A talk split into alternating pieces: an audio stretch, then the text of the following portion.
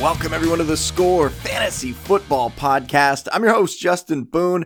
We're in the home stretch here for fantasy draft season. Less than a week to go before the opening game. Lots of drafts still happening over the weekend and early next week. And everything in the Score Fantasy Football Draft Kit is updated, including the Cooper Kupp injury news that we got late on Thursday. So you're all set there. And I'm going to make sure that we have everything in the draft kit up to date over the next six days so you can use it for all your leagues. And given the time of year and the amount of questions that I've been getting, I figured it made sense to sneak in another mailbag episode, try to answer as many of your questions as I can. Before we get to that, though, I should probably talk a little bit about the Cooper Kupp and the Jeff Wilson injuries because that was pretty big news on Thursday. So, first up, Cooper Kupp. He was working his way back from the hamstring injury. It seemed like he was on track to be out there for week one, but Sean McVay announced on Thursday that Kupp had a setback he called him day to day. Maybe he is day to day. Maybe he's still got a shot to play week one, but I'd be pretty skeptical about that. You know, our buddy Edwin Porras of Fantasy Points, he looked at receivers since 2018 who averaged 10 plus PPR fantasy points per game and who suffered a repeat hamstring injury. And on average, they missed 1.5 added weeks after the aggravation. You have another great injury analyst in Adam Hutchinson over at Football Guys. He looked at receivers who were over 28 years old and had a re injury to their hamstring. They missed an average of seven weeks total. Kupp's already been out three and a half, four weeks. So, based on this research, I would expect that Kupp is probably going to miss a week or two of regular season action at least. And we know soft tissue injuries, they can linger. He's not immune to having another aggravation with it. And he's got a quarterback in Matthew Stafford. Stafford's got some durability concerns himself with his age and some of the stuff he's dealt with, back problems and everything. And apparently, Stafford's struggling to connect with his younger teammates, according to Stafford's wife. Not sure why she put that out there. But when you look at the defense for the Rams, how much they've dropped off, at least on paper. Things could get ugly quick here. So a lot of risk with Kupp now, which is awful because we know his ceiling. He could be the wide receiver one overall in fantasy. He's basically been the wide receiver one overall in fantasy over the last two seasons when he has been healthy on a per game basis. He's been that guy. Last time we saw him fully healthy over a whole season, he was flirting with 2,000 receiving yards, right? That was two years ago. So he still has that upside if he can get back to 100%. For now, I've moved him down to wide receiver 10. I have him 18th overall, so it's a second round pick in your drafts. And I've dropped Stafford too. He's down to QB 27. Not really interested in him whatsoever. You know, lots more intriguing QB2 and superflex options out there. Guys like Brock Purdy and Sam Howell and Kenny Pickett and Jordan Love. I'd rather have them over somebody like Stafford at this point. Van Jefferson gets a bit of a bump, mostly because you know, he'd be the biggest beneficiary if Kupp does miss games in September. So Jefferson, a short term flex option. If Kupp's not out there, he's going to be the number one receiver in this offense. Tight end Tyler Higbee, he was a top 10 fantasy tight end. He had a 21% target share in the eight games that Kupp missed last season. So he's a lot more interesting as a low end tight end one early in the year now. And then I would expect that we will see the rest of the players kind of get small bumps. So Tutu Atwell and Puka Nacua, I think those guys will step up into the number two and number three roles in the receiving corps, but not enough to really consider them in your fantasy lineups outside of extremely, extremely deep leagues. I doubt it really turns them into fantasy starters at any point in the season. But I do want you to keep an eye out for the running back Kyren Williams, and he's the RB2 behind Cam Akers in that offense. But I think Williams could be a flex play in PPR leagues while Kupp is out because Williams reportedly has been really heavily involved as a pass catcher out of the backfield. So we could see more work for him over the first few weeks of the season if Kupp's not playing. And then the other big injury news that we got to talk about from Thursday Jeff Wilson being placed on IR. He's got a core issue, he's got a finger problem. And the quotes from Mike McDaniel, they didn't seem that promising. He said he sort of expects Wilson to be back at some point in the year. What does that mean? Wilson's agent, Drew Rosenhaus, he came out right away after that and made sure to put his two cents in like he always does. And he said that he expects Wilson to be back in week five after that mandatory four game absence. But Agent takes are some of the least reliable reports out there, so I wouldn't put too much stock in that.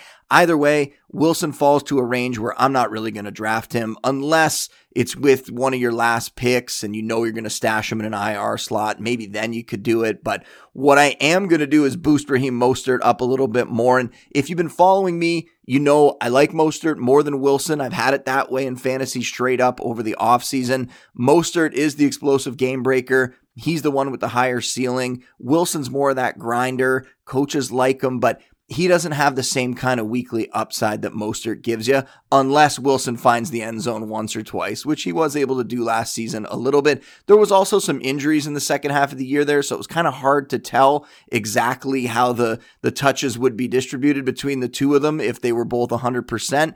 This year, it would have been interesting to see, but we're not going to get a chance to see that. With Wilson out, though, Mostert really is an intriguing RB3 with RB2 upside in the first month and maybe longer if Wilson doesn't get back right away after those four games are up. And then we're going to have to monitor De'Von Achane's shoulder injury. He's back at practice. He's not a full go from what I've seen at least, I think he's wearing the red jersey out there right now. So it's not clear what his role is going to be in week one or even if he's going to be able to play in week one. But if you're drafting Achane, it's more as that complement to Mostert and potentially as the Mostert replacement if and when Mostert does get hurt, which that's been known to happen a time or two during his career. Plus, Mostert's 31 years old. So if he did break down at some point, I don't think we could hold it against him this season. And because of all the injuries, we also have to keep an eye on Salvon Ahmed in that backfield. He's a little banged up himself and the UDFA, Chris Brooks, who he did enough to earn himself a roster spot on the 53. He might end up being the number two back for Miami in week one if all these other guys can't go, except for Mostert, of course. So a complicated situation in Miami. Very stunning to see Raheem Mostert being the most healthy guy in that backfield right now. We'll see how long that lasts. And man, I bet that they wish they had just paid up and gotten Dalvin Cook or made that trade for Jonathan Taylor now. I mean, maybe this leads to them eventually swinging a deal for Taylor during the season. We're going to have to see about that. But right now, this backfield kind of in shambles. Mostert with a lot of early season value. De'Von Achane getting a little bit of a bump as well. Okay, let's get to your mailbag questions. I'm going to try to go quick here. Going to try to get through a bunch. So here we go. At TLNAFED. Hey, Boone, love your show, which helped me nail my first championship last year. Given the fact that Jeff Wilson is put on IR, how will that impact the value of Raheem Mostert? Should I prioritize him ahead of Samaje Perine during the draft? Thank you. Well, we already answered the part about the outlook on the Dolphins backfield a moment ago, so you got that down.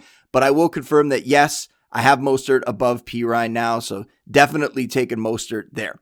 At Aaron Short 1188. What's your ideal strategy when picking at the back end of a 12 team PPR Superflex draft? Assuming I'll miss the top eight quarterbacks, would you double up on Geno Smith and Daniel Jones at the 3 4 turn, or get one of them and hold out for a Jordan Love, Kenny Pickett, Sam Howell type near the end? So I don't know if in a super flex league you're going to be able to get Geno Smith and Daniel Jones at the 3 4 turn. If you do, I would be willing to do that. But normally for me, if I'm picking at the back end of the first round, I grab one quarterback early and then I try to find my second QB when I can get a value somewhere along the line. So I like how you're thinking about it with the Loves and Picketts and Howells of the world. I think those are the right names. I'd also mention Brock Purdy on that list, but you're definitely on the right track. So I think you're going to be fine. At Mike Honcho, what's your preferred build drafting in the top four picks of a 12 team PPR redraft league? Hero RB or zero RB? We talked about this in the RB preview show. I did the draft strategy articles a couple weeks ago. I outlined my approach in there. I like Hero RB, which I consider one running back in the first three rounds. And then you try to find value for your RB2 spot along the way. And you could normally do that pretty easily this year from rounds like five to rounds eight. There's lots of names in there with upside, but check out the draft strategy article for my full breakdown. At NYNix underscore GM. Do you still stand by your early, mid, late draft strategy from a couple weeks back? So I do. And as everybody knows, one of the benefits of having the digital draft kit is I can go in, I can update all my articles as the preseason progresses and we learn about injuries and stuff like that. And I went back and I did make some tweaks to the breakouts and the sleepers and the busts. Really, all the columns in that series got freshened up And then I went and looked at the draft strategy articles and they were fine, which is funny because I've felt like uh, I've been a little bit cursed with those articles the last couple seasons where I put guys in there and then they get hurt during August and I got to go back and change it. But we avoided it this year. So yeah, the draft strategy series, it's as relevant as ever. And you don't even have to get the players that I'm specifically saying. I give you a couple options in each round that you can consider. So definitely check those out. At Josh Wheezy Weiss. Hey, Justin, quick question. What is your strategy being in multiple leagues and having different picks when it comes to drafting guys in the later rounds? Do you reduce overlap by drafting similar guys? Do you draft based on position? There's lots of studs, hard to choose a few. So this depends on how many leagues we're talking about because if you're like me, if you're in just a ton of leagues, I have to try to invest in a bunch of different late round guys because I don't want to miss out. But if you're only in a couple of leagues, then I wouldn't worry about going out of your way too much with this. Uh, the list of late round targets this year, it's very big. It starts with the running backs, especially the rookies like Tyjae Spears and Roschon Johnson, Tank Bigsby, De'Von Achane, and even deeper, you could look at guys like Sean Tucker and Evan Hull in the last rounds. I would try to get pieces of all of them across your leagues, but in the late rounds, it's normally backup running backs for me. That's what I want to fill my bench with because they have the quickest path to that increased value normally it only takes one injury in most cases, right? And I've also grabbed some late round tight ends, and we've talked a bit about that too. If I miss out on the elite tight ends, if I miss out on that Waller Pitts zone, then I will target the rookies like Kincaid, like LaPorta. I like them. Not usually taking receivers late, and I rarely draft a second quarterback in single QB leagues. So backup RBs if you overlap a little bit, it's fine because we're targeting guys that we project to have the most potential upside if they get that opportunity. So you don't want to shy away from them just because you're trying to diversify. But if, if you're in a lot of leagues, I'm talking about, you know, half a dozen or more leagues, then you got to think about that a little bit.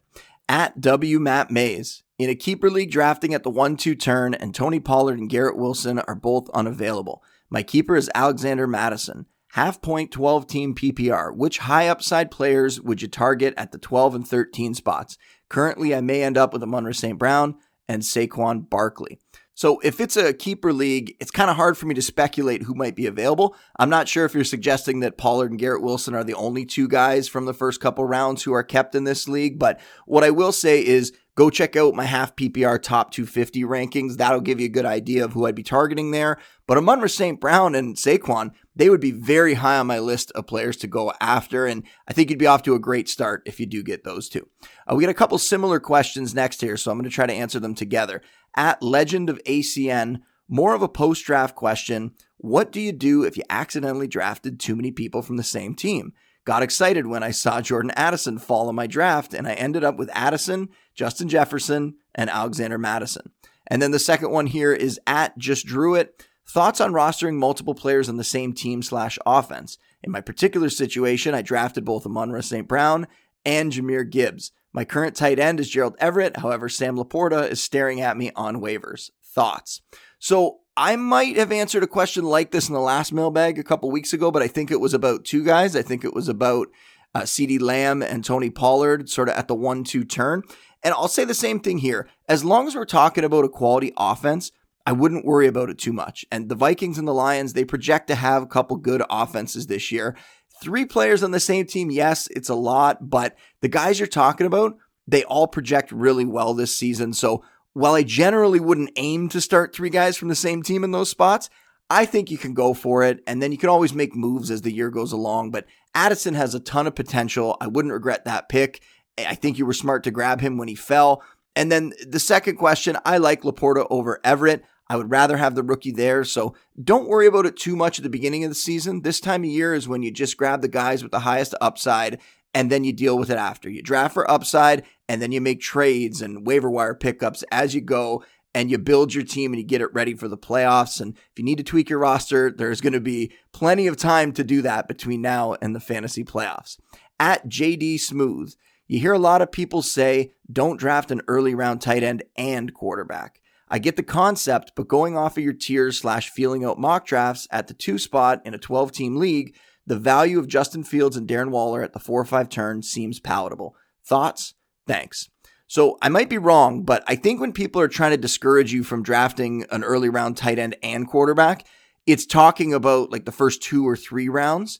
Once you get to round four, round five, all bets are off at that point. And I think with elite quarterbacks being so valuable now, and with the values that you can get from the fifth to the eighth round at running back and especially receiver this year, I'm okay with going early on quarterback and tight end and trying to get those elite guys at both positions. And I agree that Fields and Waller, I mean, though Fields isn't elite and though Waller, we expect that he could get back into the elite, but prior to this season wasn't considered in that elite group. Getting those guys in rounds four and five, that is a really nice pairing. So I wouldn't shy away from that at all.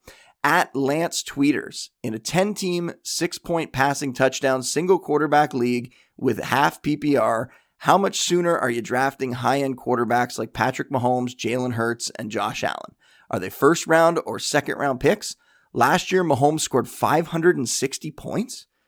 Does it just depend on if other managers value them that high?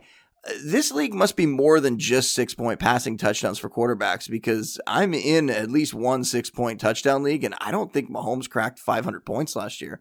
So you must have some bonuses on top of that, which means, yes, I would bump the quarterbacks up maybe a full round. So I would consider them in the first, absolutely. In regular drafts, they're going in the late second round this year. And if your scoring's that inflated, then they're certainly first round values. At jhill898, is it bad strategy to have two rookies like Bijan Robinson and Jahmyr Gibbs as your RB1 and RB2? Not when they're top 12 picks in the NFL draft. I mean, the history of backs drafted that high it's very strong for fantasy in their first season. They tend to be impact players right out of the gate, so I wouldn't worry about it at all. Bijan and Gibbs all the way. At the Dom 13, preferred KCRB in half PPR. Isaiah Pacheco gets the nod over McKinnon here for sure. It's close in half PPR and PPR leagues, but I still favor Pacheco with the touchdown scoring and with how last year he started to get more passing work as the season went along. So Pacheco is the better RB3 with RB2 upside. McKinnon is more of an RB3 flex. He would need Pacheco to get hurt again in order for him to really explode for fantasy.